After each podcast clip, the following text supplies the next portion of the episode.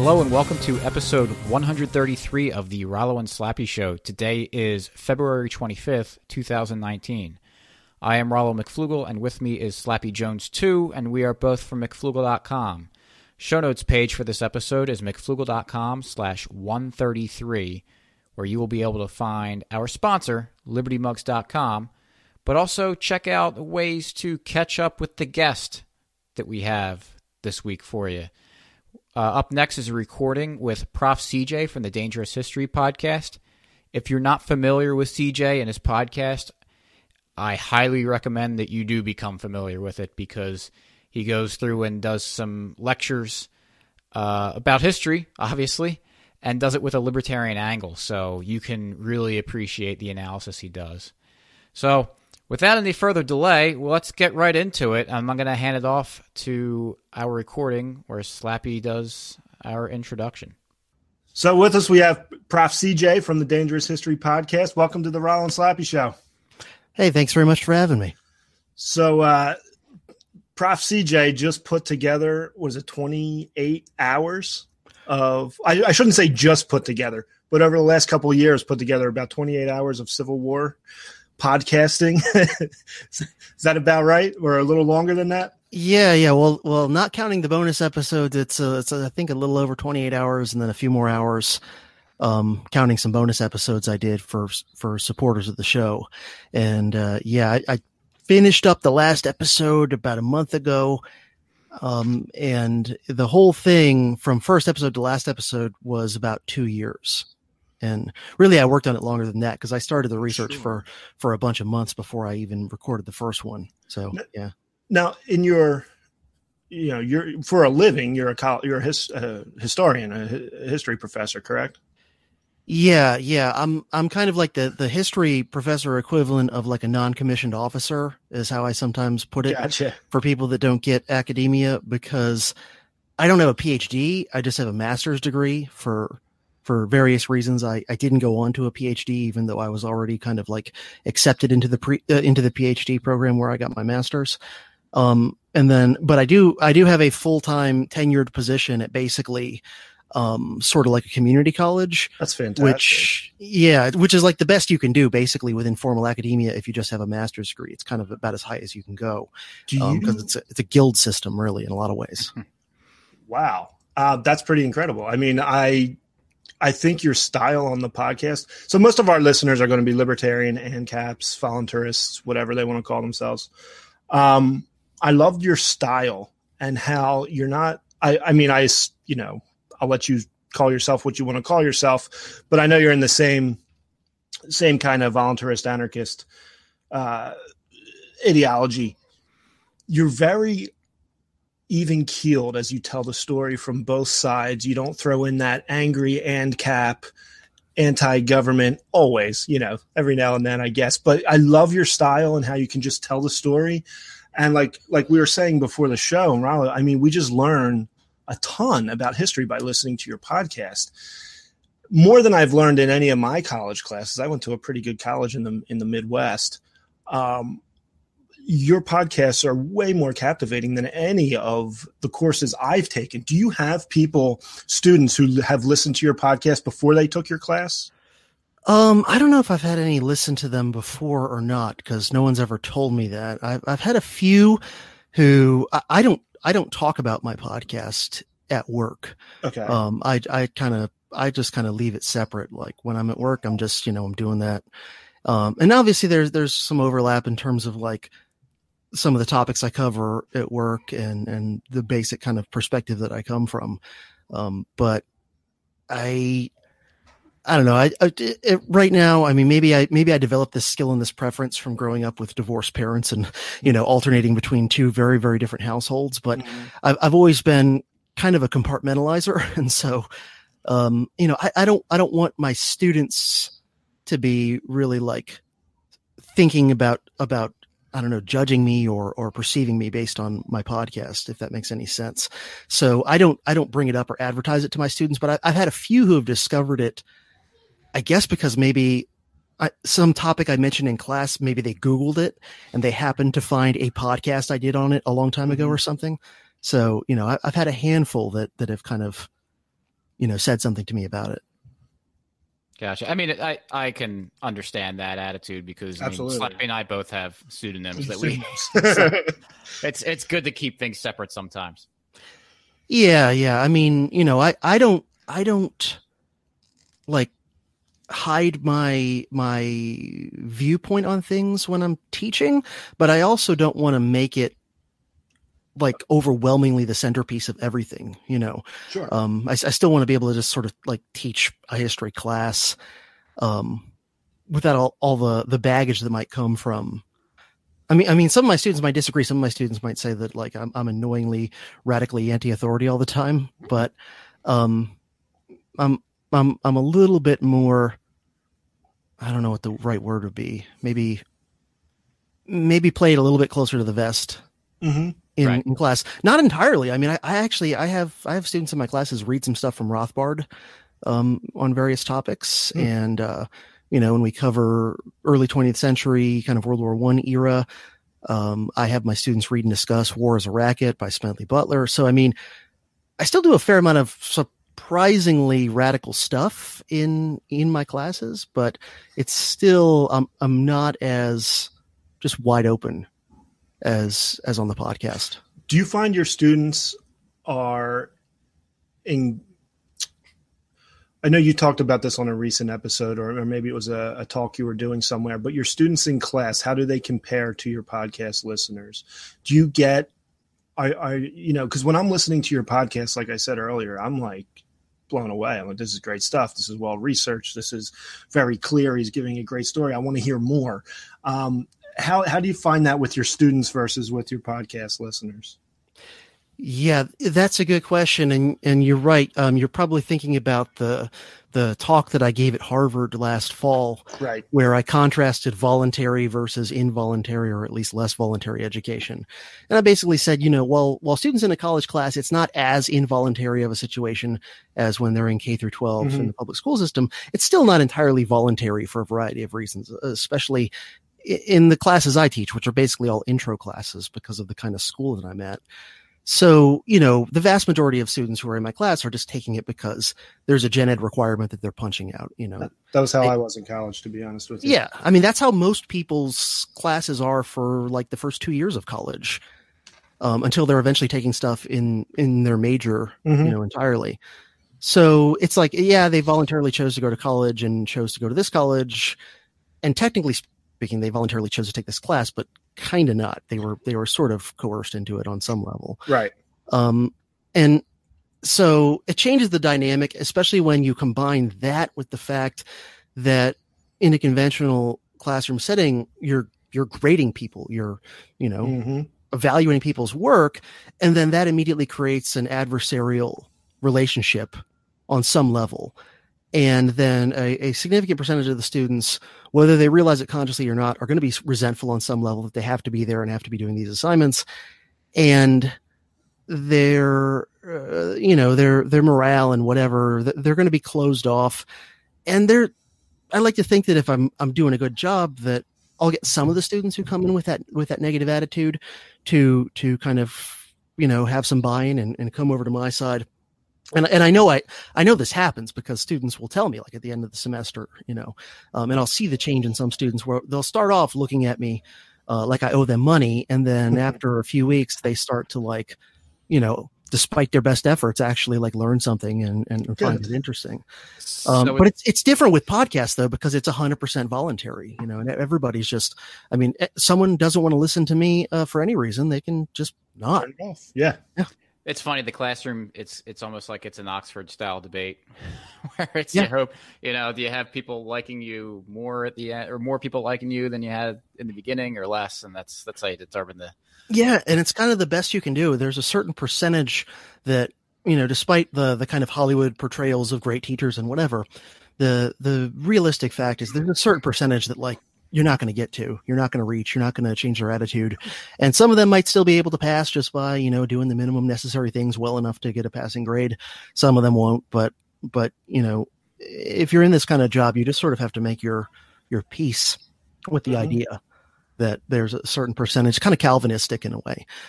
Interestingly, by the way, I just had a conversation yesterday with Brett Veinotte.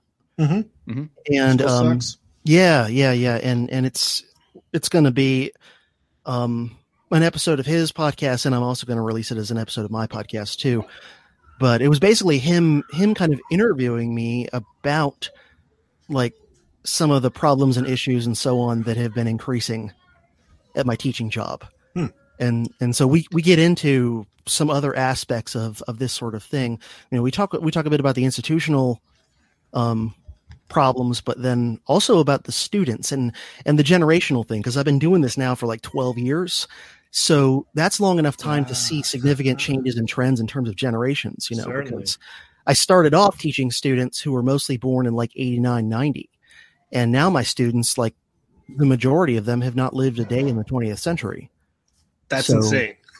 Yeah. So, wow. You know, it's the difference. They don't remember 9/11. No. And it's also the difference between people who, you know, the students I had when I started, they were, you know, it was right as smartphones were coming in and right as social media was starting to be invented. And so they had already like done a lot of their growing up and developing in a world where if you had a cell phone, it was a flip phone, you know, and there's not all these things that are zombifying your brain and sucking out your attention span and your, you know, all that stuff. And there's a noticeable difference. I mean, I still have students right now who are brilliant and very, you know, awake and alive and bright and curious and all that. But the percentage I really think is lower than it was when I started. And the percentage of students who just seem like, you know, I'm sorry, but on some level, almost like brain dead zombies, mm-hmm. That percentage has gone up. So yeah. And of course it's night and day, comparing that to comparing the interaction and relationship with the podcast audience, who, you know, they're all positive, they're all appreciative, they're all really like listening to what I'm saying carefully, and there's no grades involved, there's no coercion involved. Right, it's something you want to do, you want to go out and learn it. So I'm happy to sit and listen to you talk for 2 hours straight, you know. But that is something that, of course, I don't want to go off the rails too much, but I have young kids, and it's something that's on my mind all the time. Do not want my kids to be iPod zombies, needing YouTube in front of them all day, not caring about anything else. It's very challenging to do in the world today. But let's get into your Civil War series a little bit. Rollo, I know you had a couple questions. Yeah, just to start out, what kind of inspired you to spend all this time researching and putting this all together? Because as we were saying in the beginning, it was no small task. Yeah, this isn't something you just threw together and recorded. And man, talk about attention spans, like you were just saying. But to take 2 years to get all this through is, I mean, it's. I don't think that people. I know I didn't realize until I started listening to the podcast series. Didn't appreciate what this really is. There's things you talk about that you won't hear anywhere else. You won't hear in a college level history course. Yeah. I mean, I really tried to find as many of those things as I could, you know, things that I hadn't encountered before I started doing this. And so the Civil War is a topic I've studied in some depth a couple other times in my life. I started getting really interested in history when I was like a teenager, basically. And, you know, I kind of went through a little period there where I read a lot of Civil War stuff, and I, you know, watched a bunch of documentaries on it and whatever. And I mostly just kind of got the standard version of things, mm-hmm. which, you know, still meant I knew more about it than most people walking around. Right. And then I studied it again when I was in college as an undergraduate student. I wanted to take a Civil War class on it in grad school, but it ended up not working with my schedule and all that kind of stuff. But I studied it fairly deeply in a Civil War class, you know, whole semester just on the Civil War when I was an undergraduate student. So that was kind of like the second time that I had studied it. And then, you know, in a typical U.S. history class, I teach it, but I teach it like an overview, you know, because you have to cover it in just like a week or two. Right. So like there's no way you can delve into it like I did with the podcast. So I decided to do the series, number one, because it's arguably like the single biggest looming historical event in American history in a lot of ways. And so, you know, just it's important, but also I was looking at it from the standpoint of like my audience, you know, my audience, I have listeners from all over the world, but, you know, overwhelming majority are from the United States. So, you know, my thinking was like, all right, well, probably a lot of them will be really interested in this because it's the most popular, biggest historical topic in American history. I mean, if you go to an actual brick and mortar bookstore and you go to the history section, usually the biggest like single topic you'll find in an American bookstore is the Civil War. Mm-hmm. You know, it usually even beats the World War II and Revolutionary War and all that stuff.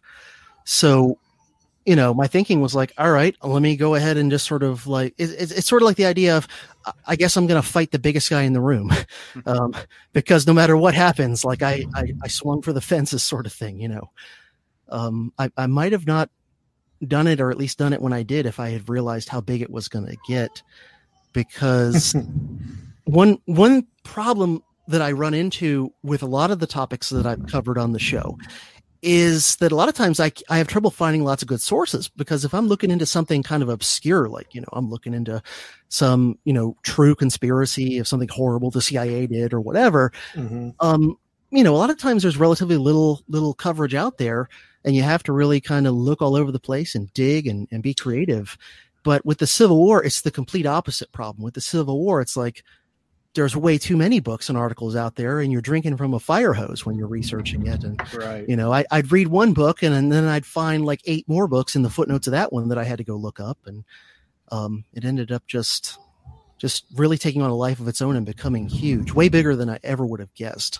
I mean, I think when I started, I had something more in mind of what I did with the American Revolution a few years ago, when my podcast was still pretty new and most of my episodes were still pretty short. My production value was crappier.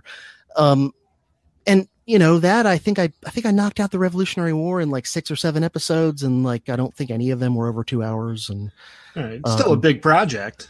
Yeah. And I'm still proud of it. Yeah. I'm still proud of it for like what it was, you know, in terms of my development as a podcaster. Like, I think it was the best I could do at that time. But, you know, that's probably what I had more in the back of my mind. Like, yeah, I'm going to do something kind of like that, you know, for the Civil War. And then next thing you know, I'm a year into it and like 15 hours into it. I'm like, oh, I don't know when this is going to end. Yeah.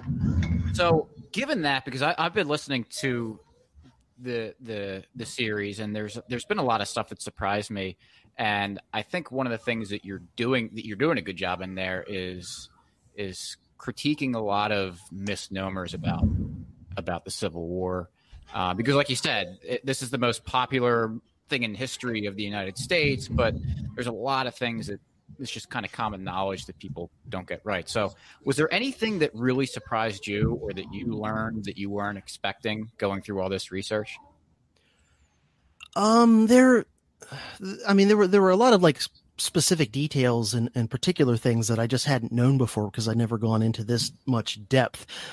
But in terms of something that sort of changed my view on things versus what it was at the beginning of this, I probably, on some level, I was never in my mind actively like pro-Confederate, but I think I had a greater degree of sympathy for the Confederates before I got working on this series. And it's not that, you know, the problem I think that most people have when they just study the Civil War, or when they write a book about the Civil War, or whatever it is whether they intend to or not, most people end up being sorted into one side or the other of the dichotomy, where they feel like you have to either be pro-Union or pro-Confederate. Like, you have to pick a team. And I ended up, you know, as someone who eventually evolved towards being an individualist anarchist in my political beliefs, you kind of naturally end up with, when you learn a lot of the real history of the United States government and realizing how imperial it is and all that, you sort of automatically end up having a negative predisposition to the U.S. government. But then the thing that happens sometimes is you get funneled into another side of the dichotomy, which is you may end up in a place where you assume, even if it's just unconsciously, that everyone who is an enemy or a victim of the U.S. government is automatically virtuous. Now, it's entirely possible for both sides in a conflict to not be all that great. It's entirely possible.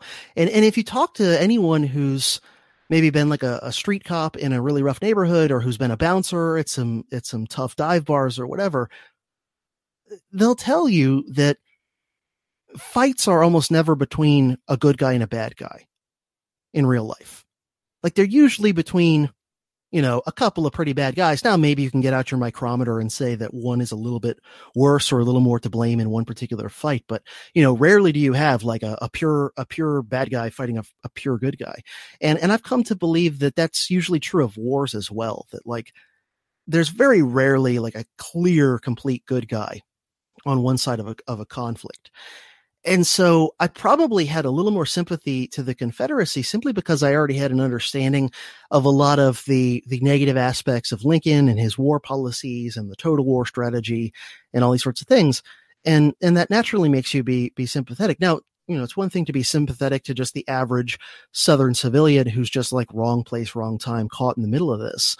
But it's a different thing, I think, entirely to like say that, well, because I now realize that Lincoln, you know, had some sinister aspects to what he was doing, and that the Union wasn't, you know, pure good, that must mean that the Confederates were great. And that must mean like everything they did was good and justified and all that sort of thing. And, you know, this is something I really get into a lot. I don't know if either of you have yet listen to the last episode in the series, but I really dig into this on the last episode on the series, this idea that many Confederate apologists still hang on to, that like, oh, it wasn't really Southern secession wasn't really about slavery at all. And I never quite bought that. I always thought that was way overstating it, but I was probably a little bit more sympathetic to that claim before this series. And then I actually bothered to spend hours and hours and hours reading primary source documents from leading Southerners from just before and in the early stages of the war. And doing that, I was like completely bulldozed by their own words, because they were not hiding at all the fact that their primary motivation in seceding was to protect and extend even the institution of chattel slavery. They flat out say so. They were not, at the time, they had no reason to think that this was wrong or that this made them look bad. They believed they were on the side of righteousness. So, I mean, just one after the other, it's overwhelming and unanimous. All leading Southerners, political leaders, you know, kind of intellectual and media leaders, and even theological leaders. I have documents from like, you know, the top Southern ministers of the main denominations of the South, you know, Presbyterianism and so forth, where they are saying flat out, we are seceding because of slavery. And I don't know how anyone could then say that this isn't, that it's not true that the South was seceding primarily to protect slavery, when we have just mountains of documents of leading Southerners saying that. And at the same time, I couldn't find any significant documents from before or during the war where leading Southerners said the opposite. I couldn't find anything where leading Southerners were saying, oh, we're really not seceding about slavery, it's about something else, you know, the tariff or whatever it is. That's not there. The only time when you start to find documents from leading Southerners saying it wasn't really about slavery that I've come across anyway, and there's always the possibility I've missed something, but it's after the fact. It's after the war has been lost and the Southerners are trying to save face and they're trying to, you know, romanticize their cause and all that, that now that it's all over, you find some ex-Confederates going, well, it wasn't really about slavery, it was really about these other issues or whatever. But, you know, to me, that's very dishonest. It's the same sort of move as Lincoln himself did, which is to change what a war is supposedly for, either during it or after it. You know, Lincoln started off the war for the first half insisting it's not about freeing the slaves, and then halfway through he changes his tune on that. Well, I mean, how much is it as bad or even worse to change what a war was supposedly about after it's all over? I mean, that to me is even more dishonest in a way. So that was the biggest change in my own thinking, was I became less sympathetic to the Confederates. That's interesting. Yeah. But without that didn't make me though then come down in favor of the union and their policies. My right. conclusion is basically like, I don't think either of them are good. I think they're both motivated mostly by like the worst motivations they could have had given the situation. Right. I totally agree with that. And I think it's a great way to look at history, that if there's people on two sides willing to kill each other, they probably both think they're right.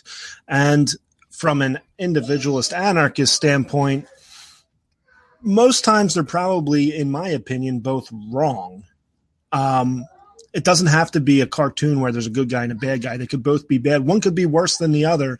And I think that goes pretty much with any conflict all over the world, going World War I, World War II, Civil War, you name it, Israel, Palestine. Both sides believe they're right. I think that's generally how that would go. So that's interesting, because I think a lot of anarchists, myself included, are somewhat sympathetic to the South in that they wanted to secede. It's their right to secede. They should secede, but that doesn't make them the good guy. Yeah. And to me, you still have to ask the question, why specifically then did they want to secede? You know, because nobody in the South was saying, we want to secede because we think we have the right to secede. You know, everyone was saying secession is a means. It's not an end in itself. Now, if they were saying, you know, we don't really care about slavery, we're happy to phase it out once we get our independence as soon as possible. None of them were saying that, by the way.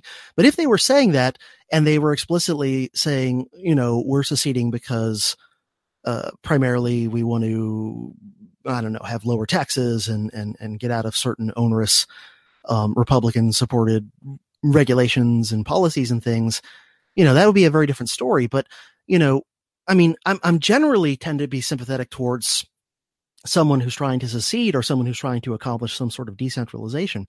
But on some level, it has to matter why they're doing it. Right. So, you know, if someone is seceding from an oppressive regime because they want to make their new regime in their area even more oppressive, I'm not going to support it just because it's secession and decentralization, because, you know, smaller governmental units can still be oppressive too. I mean, you know, it's true that a lot of the freer countries in the world tend to be smaller, but there are plenty of exceptions. I mean, there are plenty of relatively small countries that are like horrific totalitarian nightmares. So, yeah, I mean, the idea that decentralization is always automatically an unmitigated good is something I just can't get behind.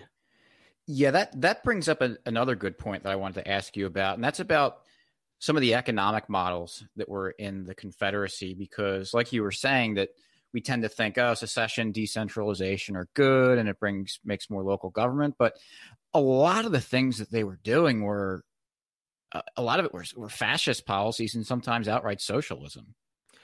Yeah. Jeffrey Hummel, who is some sort of a free market anarchist type guy, as far as I know, and who wrote a great book on the Civil War called Emancipating Slaves and Enslaving Freemen, he actually describes the Confederate wartime economic mobilization policies as war socialism, and I don't think he's wrong. If anything, in just economic terms, the Confederacy's war mobilization was much more socialistic than the Union's. The Union, in part because they already had a lot more industry and a lot more just wealth in general, they were able to rely on more like the mercantilist contractor model of, you know, the government simply contracting to buy war supplies and things from private industry, you know, kind of the typical American way of doing war most of the time. The Confederate government opted for outright socialism to a large extent, where, I mean, they had flat out like government owned and run factories making things for the war effort, and their policies on things like taxation and monetary inflation and all this were like actually way more statist in a lot of cases than what the Union was doing. So, you know, some libertarians will criticize the Union war effort for its statism and all that, you know, oh, they had conscription and they had, you know, these various economic measures to mobilize for the war. And like, I'm all with criticizing those things on those grounds, But I think it's, I don't know, either laziness or dishonesty to then turn a blind eye to the fact that the Confederacy did a lot of the same stuff. And in some regards, they did worse. Like, for example, the Confederacy did not only more direct, like socialism to produce war materials, but they did way more money printing. And as a result, during the war, the Union had some high inflation, but the South had hyperinflation. And the Confederacy's own bad economic policies, you know, just added fuel to the fire of the South being wrecked. I mean, certainly, you know, the armies of Sherman and Sheridan and so forth were wrecking the physical infrastructure of the South, but the Confederacy's own wartime economic policies were just not helping in terms of the average person. Yeah, it's funny, right? Right as you brought up money printing, I literally wrote those two words down. So from what I remember, I think I remember hearing this from your podcast, was that the Confederacy would print this fiat and use it to purchase stuff from people when they didn't just outright own things. And then you weren't allowed to use that to pay taxes or something? Yeah. I mean, I don't remember the exact details of that offhand, but yeah, they basically eventually what happened was the currency started to lose value so badly, you know, basically hyperinflation, that the Confederate government, their own currency that they were forcing people to accept in return for essentially it was forced sale, you know, confiscation with compensation of this crappy money that wasn't worth anything. When they would, you know, take war materials or food or whatever from people to supply the army. But they printed so much of the money that the money became essentially worthless. And then the Confederacy didn't want to take their own money in taxes. And so they eventually started resorting to policies of taxation in kind, meaning like if you were a farmer, they would just assess, you know, a percentage of your crop, you know, or whatever it was that you made or you produced or you grew. So, which is interesting because it's something, if I remember right, you find it in some of the most messed up phases of the Roman Empire, when the Romans through debasing their currency, you know, they didn't have paper money yet in the Roman era, but they had monetary inflation through making coins with like way less silver in them and that kind of thing. Mm-hmm. And so the Romans did hyperinflation just by running down the silver content of the denarius to almost nothing. And the Romans did the same thing when their own, you know, coins became practically worthless. They no longer wanted to accept them as payment of taxes, and they started just confiscating people's grain or whatever as taxes. So yeah, I mean, the Confederates were very statist, and at least some of them had imperialist dreams too. This is another thing that Confederate apologists often don't mention, that you can find plenty of Confederate leaders at various points on the historical record saying, oh, one thing we're going to do after we get our independence is we're going to go take over Cuba, and we're going to go, you know, invade South America, and we're going to make it all one big slave-based plantation empire kind of thing. And I mean, it wasn't just a few of them. A fair number of Confederate leaders had these sorts of imperial dreams. Now, had they won their independence, how many of those things would they have attempted, and how many of those things would have been successful? Who knows? But, you know, I think that the southern states probably could have taken Cuba for sure, and certainly could have, you know, they were much weaker and smaller than the Union in material terms, but they were much wealthier and more powerful than a lot of these Latin American countries. And do you think, had the Confederacy won, this is something we can't tell, but do you think slavery would have lasted much longer? I think it would have lasted at least a couple more decades. I think it's unlikely that slavery makes it into the 20th century, but I think there's good reason to believe that if the South had gotten its independence, they would have had no reason or desire to phase it out quickly once the war was over and independence was won. I think somewhere probably 1880s or 1890s, it would have been phased out in some way, you know, and you can look at the other countries in the Western Hemisphere that phased it out, you know, Brazil, Cuba, all the other Latin American and Caribbean countries for potential alternatives of how it might have gone down. But yeah, it would have lasted longer. I mean, sometimes you hear absurd things where people are like, well, you know, if the South had won the war, they'd still have slavery today. It's like, I don't see that flying. I mean, all you got to do is look at how much the world turned on South Africa eventually over apartheid, right? And apartheid, as bad as it was, still wasn't outright chattel slavery. So, you know, the notion that the South would have been able to endure in the face of world opinion turning against slavery for a century or more, keeping slavery, that just to me seems unrealistic. Like, how long would it have really taken for all the world's, you know, major economic powers to boycott and sanction the South? And, you know, just simply, I mean, public opinion does matter. You know, I mean, it would be very hard for a regime today to, like, reinstitute chattel slavery or something like that, just because, like, the whole world would go like, what the hell are you doing? Yes. So, but then you know, you sometimes will run into Confederate apologists who go too far the other way. And they're like, well, you know, the South would have gotten rid of slavery, like, pretty much right away once they got their independence. And my response to that is, what the hell's your evidence for this? None of them were saying this. And in fact, they were saying that they were fighting for their independence primarily to protect and extend slavery. So why would they immediately do a 180 on that once they won the conflict that was supposedly above all else to protect slavery? Yeah, it's interesting because when you first said, when listening through the podcast series, that you first said that you thought that slavery could have gone into the 1890s or so, it surprised me. I thought that was a little bit long, just without ever really thinking too hard about it. But then you think about what U.S. politicians were saying in the beginning of the 20th century about places like the Philippines, and they considered those people barely human.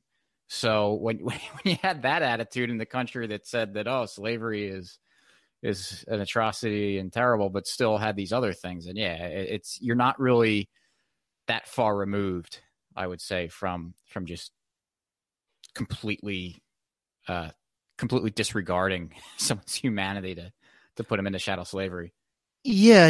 And plus, I think some of these people who think it would have gone away more quickly if the South got its independence, they may be looking at some of the countries in Latin America that kept slavery past the American Civil War, like Brazil and Cuba, and phased it out in later decades, and go, look, see, even by then, even those countries got rid of slavery. But I think it's entirely possible that the fact that the United States abolished slavery throughout all of its states and territories in 1865 probably helped speed up those other countries getting rid of slavery. So in other words, had the South kept its massive slave population, which at the time of the Civil War, the South had more slaves numerically in it than any other slave society in the Western Hemisphere. So had the South gotten its independence, not only do I think they would have held on to slavery for at least a few more decades, but some of these other places may not have had as much pressure on them to phase out slavery either, because the single biggest slave region in the Western Hemisphere would have kept it longer. And that makes sense, because one of the arguments I heard about if the South had won, or at least gained their independence, that there would have been some pressure from some European countries like France and England for trading reasons to undo slavery. But I mean, I guess they hadn't up to that point, though.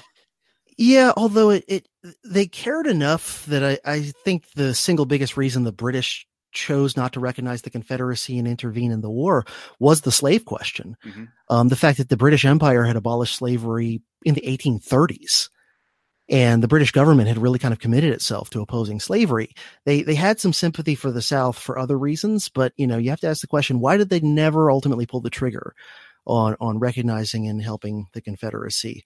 And more than anything else, I think it's the slave question. I mean, they realized that it would make them look like a bunch of hypocrites, as these, you know, because they had been kind of self-righteous, and, you know, maybe deservedly so, that they had actually done some good against slavery, the British Empire, from the 1830s onward. And they realized they would lose all that credibility if they then were helping out the Confederacy. And to me, it's another reason why I don't take too seriously this idea that the war wasn't really about, or sorry, that, to be more precise, that Southern secession wasn't really motivated by slavery. If that's the case, then why didn't they even do like a token half-assed anti-slavery program of some sort during the war? Because had they done something like that, it probably would have removed the inhibitions on the part of the British towards helping them.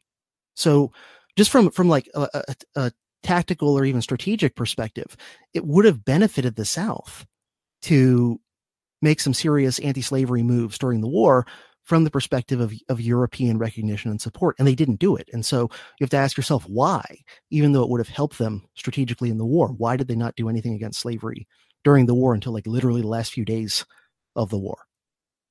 Yeah, that makes perfect sense. So kind of still on this political topic, you mentioned at one point in the podcast about, and correct me if I misinterpreted or misunderstood, but kind of this was the beginning. The Civil War era was the beginning of kind of the politics becoming a religion among people in the country. Because that really kind of, I found that very interesting. If that was the case, and trying to kind of piece all this together, especially with the ridiculous political climate we have now, it's all kind of has to come from somewhere. And it would make sense that when now all of a sudden you have a physical divide between the country where you're fighting this war, that it could create some real animosity and people digging in their heels over certain ideals. Yeah. And there's that. And then there's just the pure like slaughter and suffering caused by the war. And people often tend to, turn towards things like religion to cope with those experiences. It's just massive bloodshed. I mean, it's still the single largest body count for Americans of any war. And when you look at it in proportion to what the country's population was at the time, it's just tremendous. I mean, I think the second to last episode in the series, I went through some numbers and I don't remember them offhand, but basically in proportion to what the population of the United States was at the time, we're talking about a war in which like millions and millions and millions of people would have died in order for it to be proportional today. And there's never been a single war in which Americans officially have lost more than a million people. And most American wars are far less bloody than that for the American side. So yeah, I mean, it definitely that, and then the desire of leaders on both sides to keep up morale and to mobilize the population and make them okay with, either volunteering to go fight or acquiescing to being conscripted and to go along with all these, taxes and other sacrifices and economic mobilizations that people turn towards religious motifs and really melding religion with statism. And the term that's usually used in kind of the social sciences to describe this is civil religion.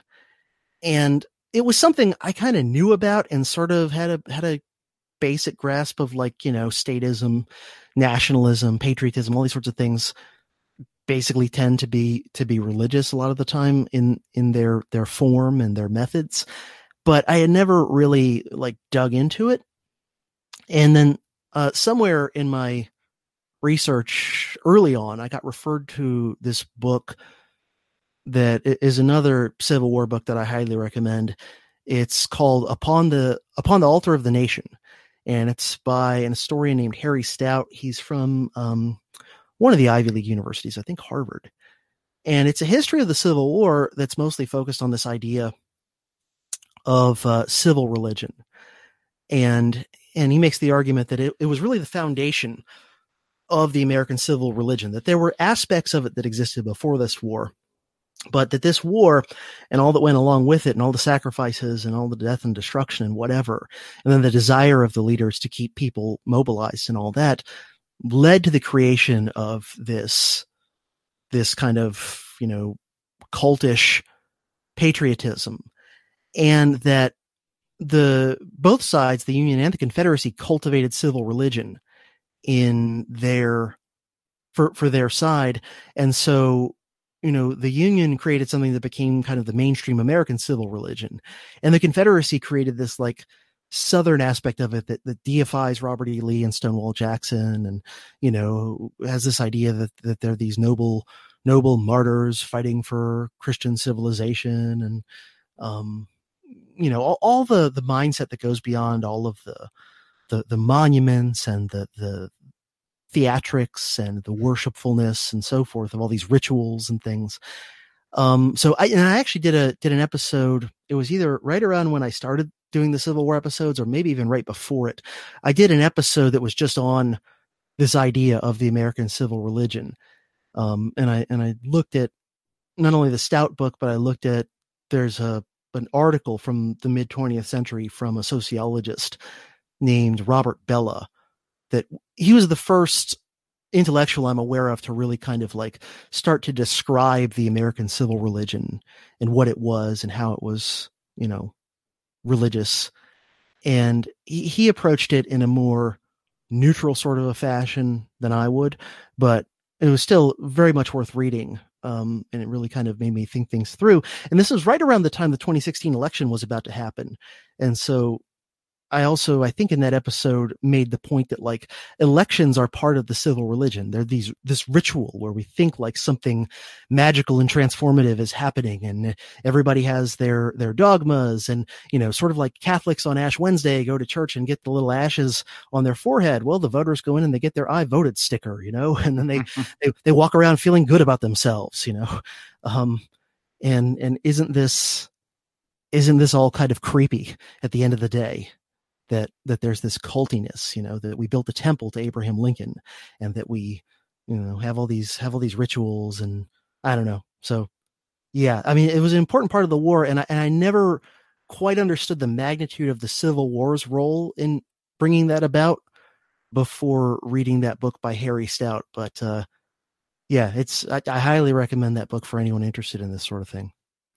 Yeah, and this brings up, I was thinking about this, I think, yesterday, about the civil religion and why a lot of, I guess, more Southerners seem to feel more of a, have that, I don't know the word, but the connection to the Confederacy or whatever. And I'm from, you know, Pennsylvania, from the North, but my ancestors came off the boat only 100 years ago. So the whole like Yankee versus rebel thing just never, either way, never really mattered to me, because I just never had that connection, that tradition with it. So I can see that being an issue for people that do have the bloodlines that go back, that these feelings and these stories would get passed down from generations. So yeah, and the South has this very, very schizophrenic patriotism and civil religion. Probably ever since like maybe World War I or World War II at the latest, but maybe World War I, if not even a little bit earlier. It might have even started during the Spanish-American War. During the Spanish-American War, a lot of Southerners saw it, and Northerners did too, as like a way for North and South to kind of come back together and be friends again. Like, hey, let's go team up to go fight the Spanish, and then go fight the Filipinos, and then go fight the Germans, you know? And this was like a deliberate sort of cultivation on the part of a lot of Northern and Southern leaders to do this. And it began the process of gradually the South becoming like super patriotic for like the Stars and Stripes and the US government and all these things, you know, for the government that sicked Sherman and Sheridan on them and you know, turned the Shenandoah Valley and parts of Georgia and South Carolina into deserts.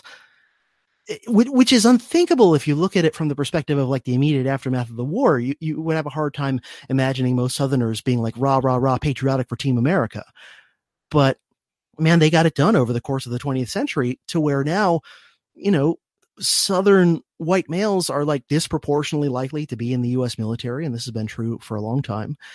And they're often some of the most like gung-ho kind of simple-minded Toby Keith nationalist patriotic type of people, you know, these flag-waving NASCAR fans who, you know, just rah, rah, rah for Team America. And yet at the same time, they still have their Confederate civil religion as like a subgenre of their worldview where, you know, yeah, Team America, if you don't love America, get out, you know, and yet still a lot of them will also have a Confederate flag somewhere. And you know, they'll deify Robert E. Lee and Stonewall Jackson and say nice things about the Confederacy. And it's just completely, it's just incoherently contradictory, you know, how someone who claims to be like a proud Confederate, you know, supporter or whatever could also simultaneously be so gung-ho to support and cheerlead for and fight for the same government that, you know, crushed the South. It makes no sense, but it's something you actually see in other empires too. One case I'm familiar with is how the Scottish were conquered into Great Britain by the English.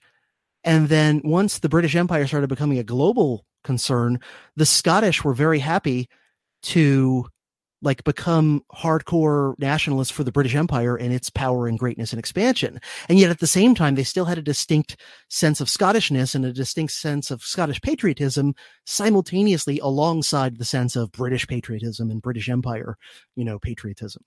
So it's contradictory, but it happens where one group gets conquered into the empire and then becomes like rabid partisans of that empire in conquering other people who are further away and more alien and different and whatever. Do you think that has anything to do with wanting to be on the winning side and just feeling better about yourself when you feel like you're making progress and winning? Yeah, I mean, I think that's definitely part of it. And I think, you know, that point makes me kind of think about an aspect of this I hadn't thought about before, which is take the example of a Southerner today who's simultaneously super patriotic for the U.S. and also a Confederate, you know, sympathizer or apologist or whatever. That person, even though it is totally contradictory, looked at objectively, that person gets to simultaneously feel like, I'm great because I'm part of the powerfulest team that's always winning. And they can also still on some level feel like, and I'm a victim. I was the underdog. My side was the underdog in the Civil War. So it's like, you get to have your cake and eat it too. You're the underdog and you're the big, tough, powerful winner that everyone is scared of. Mm-hmm. Yeah. I think that sums it up pretty well. And we see it all the time. If you think about it, just tying it into today, it's both sides love to say that the media is against them. And at the same time, oh, look, we're winning. It's like, yeah. Well, what is it? Yeah. Yeah. I mean, there's power in both things. There's power in feeling like a dominant winner. And there's a different kind of power in feeling that you're, you know, a scrappy underdog, David facing Goliath sort of a thing. Yeah. They wouldn't make all these underdog movies if the underdogs always lost at the end. Yeah, exactly. And no one wants to go watch a movie where, you know, Goliath just like wins consistently through the whole movie, and that's the movie. No one would want to see that. Yeah. So you kind of touched on this talking about the religious aspect, but about listening to your podcast. Like it's been there's been times where I felt uncomfortable listening when you go through the accounts of the aftermath of these battles. I mean, thousands of people are casualties, and just it's just horrific hearing about like what these people were walking through and saw and sometimes lying among. It's can you talk about that a little bit? I don't even know how to talk about it other than it's just it was upsetting to hear. Yeah. And I wanted it to be like, I wanted to include those little vignettes, those little, you know, excerpts from like soldiers' letters and diaries where they're vividly describing what this actually was like to experience. Right. Because that was before like the Industrial Revolution. And with that came a lot of advancements in medicine. So we're a fairly large step behind, you know, what they would do with medical attention. Oh, yeah, yeah. I mean, the medical situation in the war was just absolutely a nightmare. It's just like a horror movie or something. And it's something that people often lose in popular depictions of say the Civil War, where you get this kind of like cleaned up version, like, oh, then this regiment maneuvered this way and this regiment marched up this hill. And you know, and you get some abstract figures of like, oh, this many men were killed and this many wounded. But to get that visceral sense of like, what is it like to have, what does it look like? What does it smell like? That kind of thing. To have like literally thousands of bodies just piled up, you know, and neither side was very well prepared, not only for medical stuff, but even for basic things like, how do you take care of disposing of and burying and so forth? that many bodies? Like, how many gravediggers do you need? What units and organization do you need to take care of that in a timely fashion, right? And what's different about this war than any war since is this war was the last war where it's happening actually on American soil, in a major way. You know, every other war America has fought since then has had little or no direct impact on the American home territory. And so to Americans today, other than, you know, maybe a veteran who's like been on the front lines in Afghanistan or something like that, to the vast majority of Americans today, war is not something they really have any direct sense of, like how disgusting it is, how ugly it is, how dehumanizing it is, how horrific it is, because we go create bodies piled up in faraway parts of the world that most Americans will never see. We don't experience mountains of corpses and mountains of amputated limbs and all this here, you know. And just think about what happens in the aftermath of a big bloody battle. What happens when vultures and wild hogs and other animals start to scavenge the battlefield? And there's no way that you can like bury these thousands of corpses in a timely fashion, right? And you end up with, you know, scavenging wild animals, eating bodies, and sometimes eating soldiers who were badly wounded but still alive. Another thing is that very often, and there was a drought in several areas of the South during the war, which made things worse in a number of ways.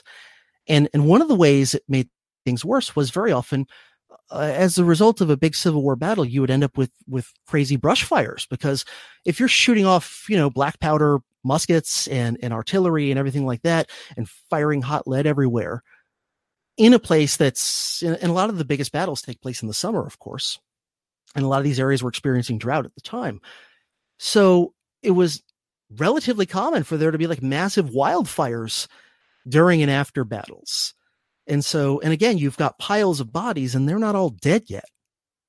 And there are some nightmare stories of in the aftermath of certain battles where like, you know, the fires are taking guys who aren't even dead yet, but who are just, you know, badly wounded and laying on the ground. And there was the one episode I did maybe a year and a half ago now called the Grunt's Eye Perspective, when I really tried to zero in on these sorts of things of like, what was it like from the perspective of the average rank and file soldier in terms of the misery, the pain, and the filth too, because you think about a Civil War army, we're talking tens of thousands of men.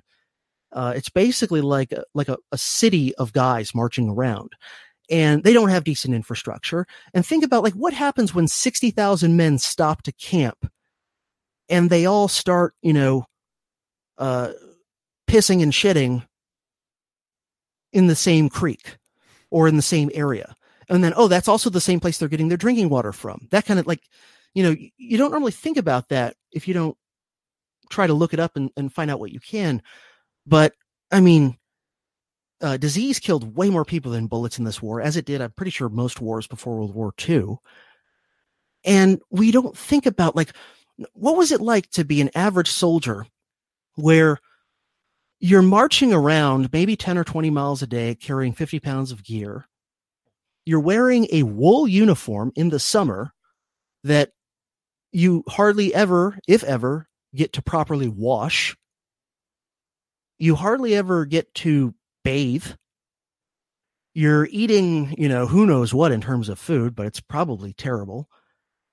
And you know, at any given time, like half the men are suffering from terrible cases of diarrhea and things like this, you know, and then you still have to fight every now and then too, on top of that. I mean, and this is something that even affected the higher ups. Everybody was susceptible to these sorts of things. Like, for example, not many people know this, but for significant amounts of the war, Robert E. Lee was suffering from like horrific chronic diarrhea, you know, and doing that while you're marching around in the heat on dirt roads and then fighting battles. So, I mean, it's just a level of suffering, misery, filth, and discomfort that most people who live in a first world country today just have no personal experience of. nor do I think they should want to. You know, I've never experienced that degree of filth and discomfort and so on. You know, and just reading about it makes me just feel gross.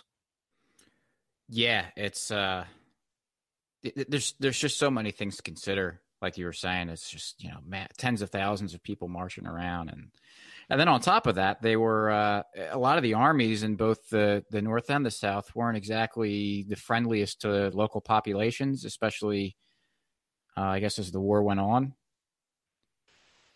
Yeah. I mean, you're dealing with that. You're dealing with, you know, all sorts of morale problems. You're dealing with just, you know, so many more problems than just battle. And you think about it, it's pretty bad to like catch a bullet and die in a battle. I think everyone would agree with that. But imagine how much worse it is if you're conscious of it when it's happening. That you march off to war, and let's say you're not going to survive the war, but instead of gloriously catching a battle while you're bravely fighting on some, you know, famous battlefield, you literally just catch some bug out of the drinking water and shit yourself to death. And you're like some 18-year-old kid who went off to war, you know, with all these dreams of glory and patriotism and so on. And like, that's the dignified, glorious endpoint of your journey. Is you eat some contaminated food, you get sneezed on by somebody, or you drink some water that is full of cryptosporidia or who knows what, and you basically just crap yourself to death. It's insane to think about. And you know, whenever you're talking about war, it's almost like the soldiers on both sides. We could talk about the good guys and bad guys, but they're all victims. Yeah, no doubt on some level for sure. And so anyway, we want to be respectful of your time. We've had you for an hour. So much more I'd like to talk to you about. I know you mentioned the Spanish. We could go a few more minutes if you want. And if you want to ask a couple of questions. I got one thing I wanted to talk about, because this was always something that I guess made me somewhat sympathetic to the Confederacy, is Sherman's march through Georgia, and thinking about these Southerners who are living on their farm or doing whatever they're doing. And then the Union comes through and absolutely crushes their town and kills all these really innocent people. I think, and I could see why the family members of those people and just people living in the South would be like, these people are monsters. They're just coming in here and destroying our towns. And I could see why they would have why that would make them, you know, if they weren't in favor of secession to begin with, or maybe they weren't slave owners and maybe they didn't care or didn't know, now they want to secede. They don't want to be a part of this. Could you talk a little bit about that Sherman's March and what happened there? Yeah. So basically it was, with the technology of back then, the most effective way to wage warfare on civilians was not to drop bombs from the sky, because you couldn't do that yet, but simply to go through and either confiscate or destroy things that provided sustenance for civilians and that also arguably could provide support for armies. So, you know, burning towns, confiscating food, destroying infrastructure, these sorts of things was the most effective way to target civilians. And also keep in mind too, at the same time, there's a Union blockade preventing goods from coming into the South from outside too. So even before Sherman's March, Southern civilians are dealing with massive amounts of shortages and privation, and, you know, just like shortages of even what we would mostly consider like basic necessities, let alone comfort items and that sort of thing. And then Sherman goes through Georgia, and then is even a little bit worse in South Carolina in terms of how much stuff he destroyed and confiscated and so forth. So, you know, he's not like lining up civilians and machine gunning them and then throwing them in mass graves the way like the Nazis or the Soviets or somebody would in war. But, you know, it has some of the same effect, not as drastic, of course, but, you know, you're creating homeless refugees. And people are malnourished and starving, and they're also getting illnesses and dying of illnesses that they otherwise might not if they were properly nourished. And, you know, my point earlier that the that I have less sympathy for the Confederates. I'm particularly talking about like the leaders in the actual Confederate government and kind of the opinion leaders of the South. I still have sympathy for just the random average Southern civilian as just like, you know, to a large extent, victim, wrong place, wrong time kind of thing, in the same way that like I would look at more recently, you know, an average Vietnamese civilian during the Vietnam War, or an average, you know, just random Afghanistan, Afghan resident, you know, during America's war in Afghanistan. It's like, I have some sympathy for them because, and you could understand looking at it from the perspective of the common people, not from the elites, but the common people who are the ones who are being invaded and having, you know, their livelihoods destroyed and potentially, you know, having some of their family members die and all this sort of thing, that they have a motive for revenge, and they have a hatred that doesn't necessarily have to do primarily with the reason why their leaders wanted the war. So, you know, it's totally understandable that some Southerners, by the time you get to Sherman's March and also what Sheridan did in the Shenandoah Valley of Virginia too, which is very similar, it's totally understandable why there might be plenty of average Southerners who, like, you know, probably most of them would have been pro-slavery anyway, just because of the society in which they had been born and raised. Like 90% of them probably would have supported slavery on some level, but they may not have been like, you know, the so-called fire eaters, the rabid pro-slavery extremists.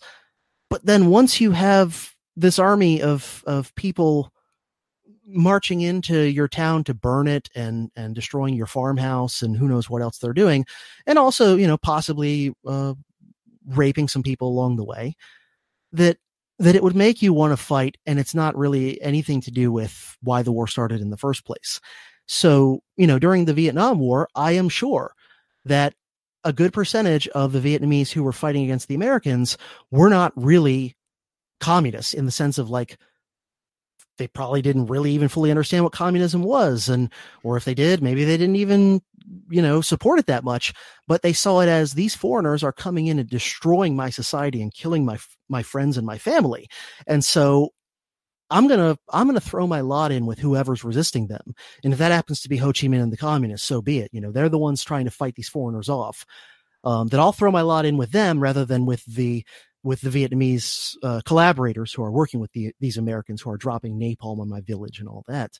And the same thing I would say about like Afghanistan, that, you know, I'm sure that everyone resisting the United States in Afghanistan are on some level what I would consider, you know, fairly extreme Muslims, but I'm sure that they're not all jihadis, that they're not all like card-carrying Al-Qaeda members or something like that. I'm sure that a heck of a lot of them, probably the majority, but who knows, basically see it the same way the Vietnamese did, of like, I want these people out. You know, they're marching into my society and destroying stuff and killing people, some of whom are my kin. And so, yeah, I mean, you know, they're going to do whatever it takes. It's a very natural, understandable thing.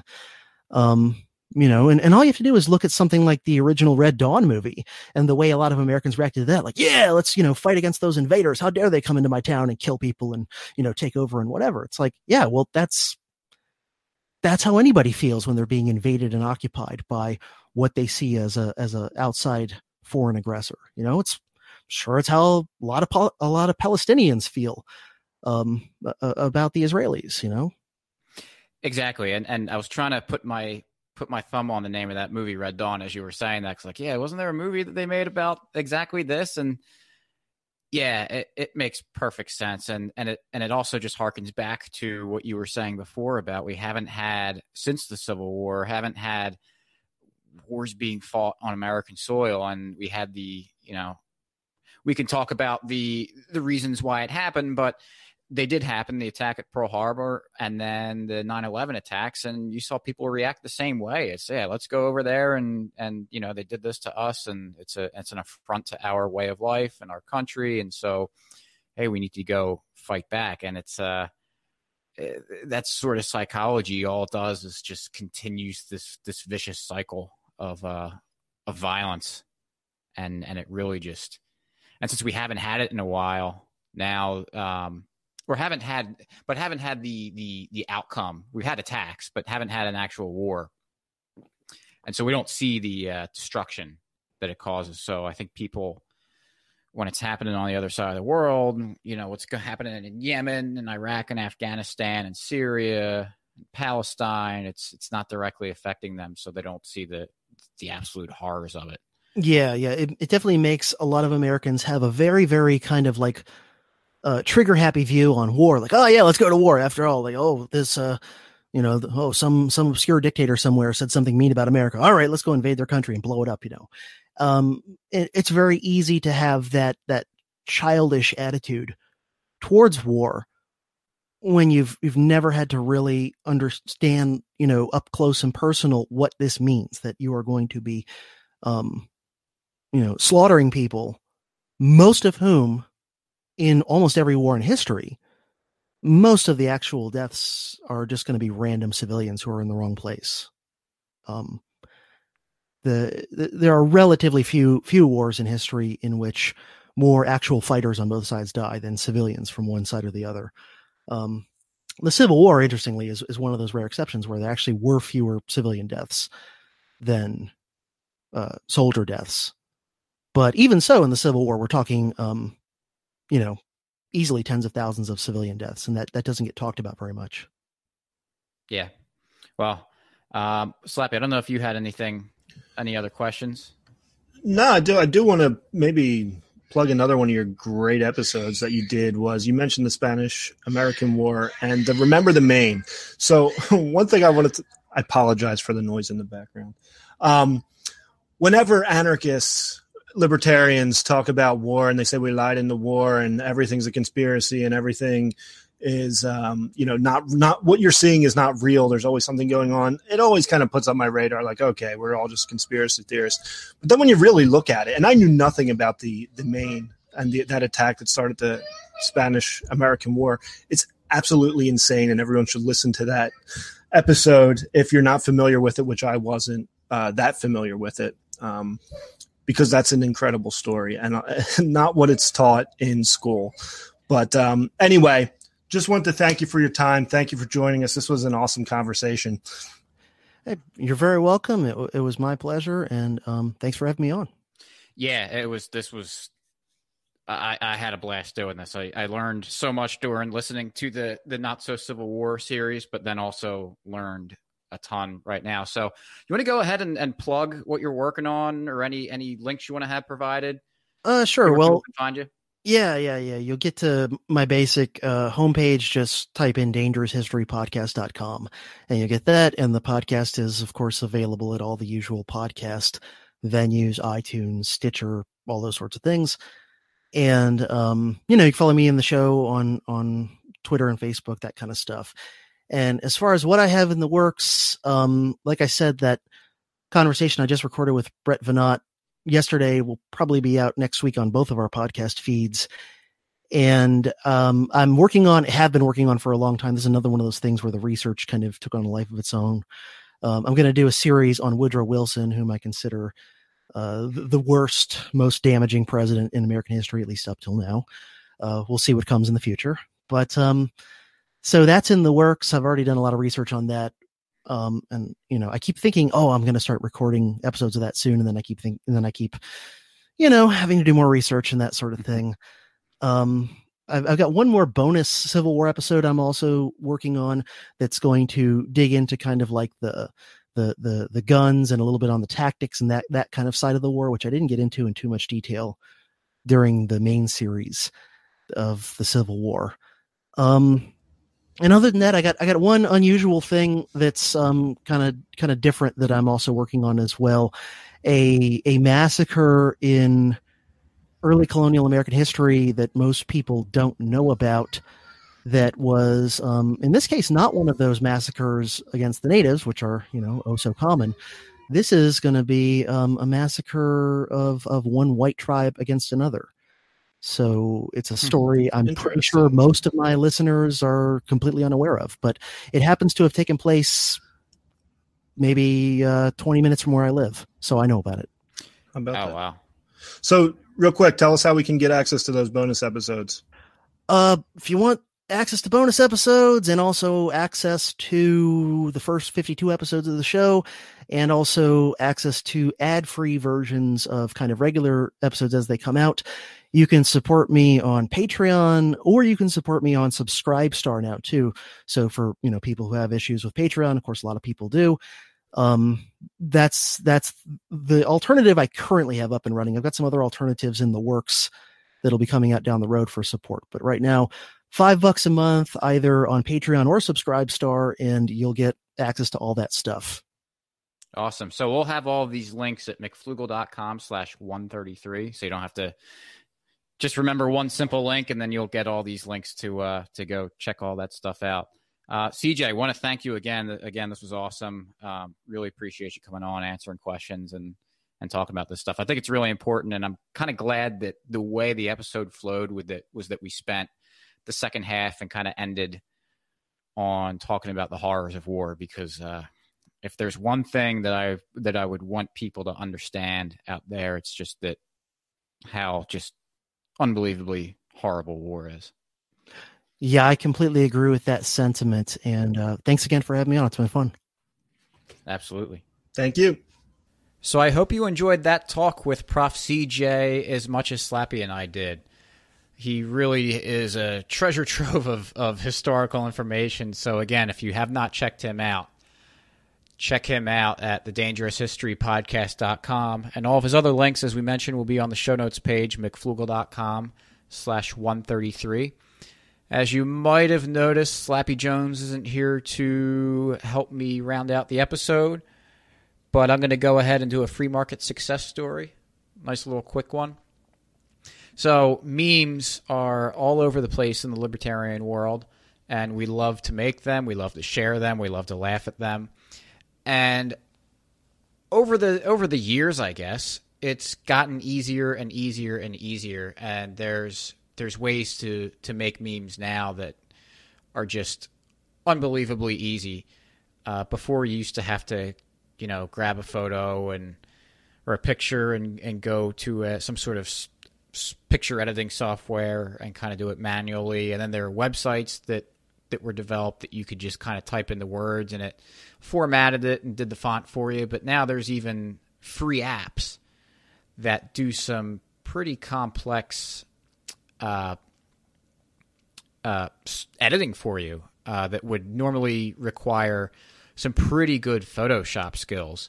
But now it's so automated and easy that anyone can make a pretty good-looking meme pretty quickly and easily without really any real skill needed.